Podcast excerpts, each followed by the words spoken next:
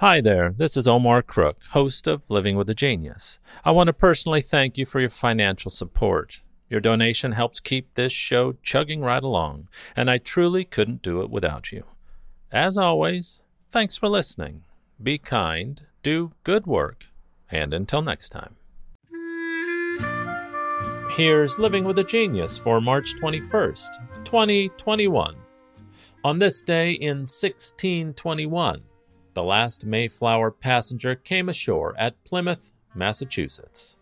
The passengers of the Mayflower were comprised of Dutch and English separatists, or saints, as they called themselves, the crew, and a group of skilled tradespeople, pejoratively called strangers, which were sent by the Virginia Company, a company created to establish colonies on the coast of North America. In all, there were 30 crew members, and 102 passengers on the 100 foot ship. Finally, on September 6, the Mayflower departed from Plymouth, England, and headed for America. By the time the pilgrims had left England, they had already been living on board the ships for nearly a month and a half. The voyage itself across the Atlantic took 66 days from their departure on September 6th until Cape Cod was sighted on the 9th of November of 1620. Atlantic storms made the voyage treacherous as towering waves swept a man overboard, and at intervals the wind was so strong that they had to simply drift where the weather took them, as it was unsafe to use the ship's sails.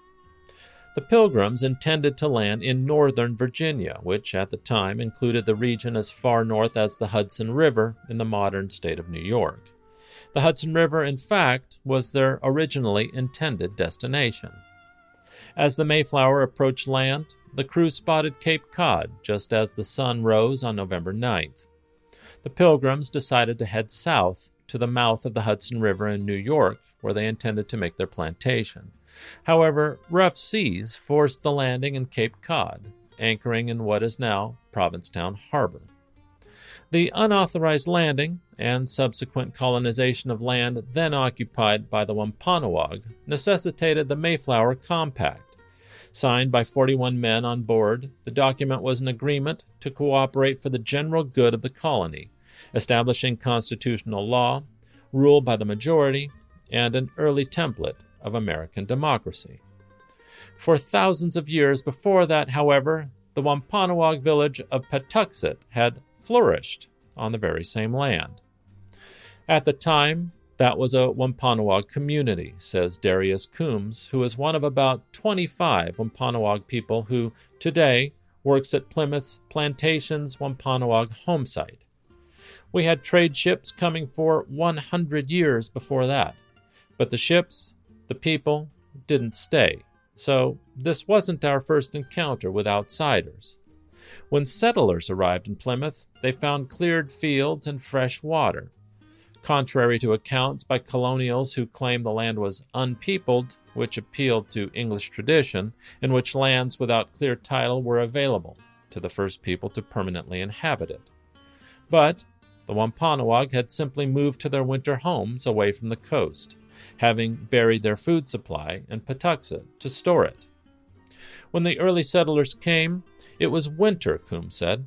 So they came after we left the summer homes for the season. They found native burial grounds which were disturbed, and they dug up our buried food. According to Coombs, the settlers actually were lucky that they had arrived in 1620 instead of five years before that, as a plague carried by Europeans spread across New England from 1616 to 18, wiping out as many as 70 to 90 percent of the tribe's population. There were more than 70 Wampanoag communities at one time, he said. The Mayflower changed history for our people. The other side of history is sometimes a hard pill to swallow, but we'd all do well to remember the truths of our past from both sides. Thanks for listening.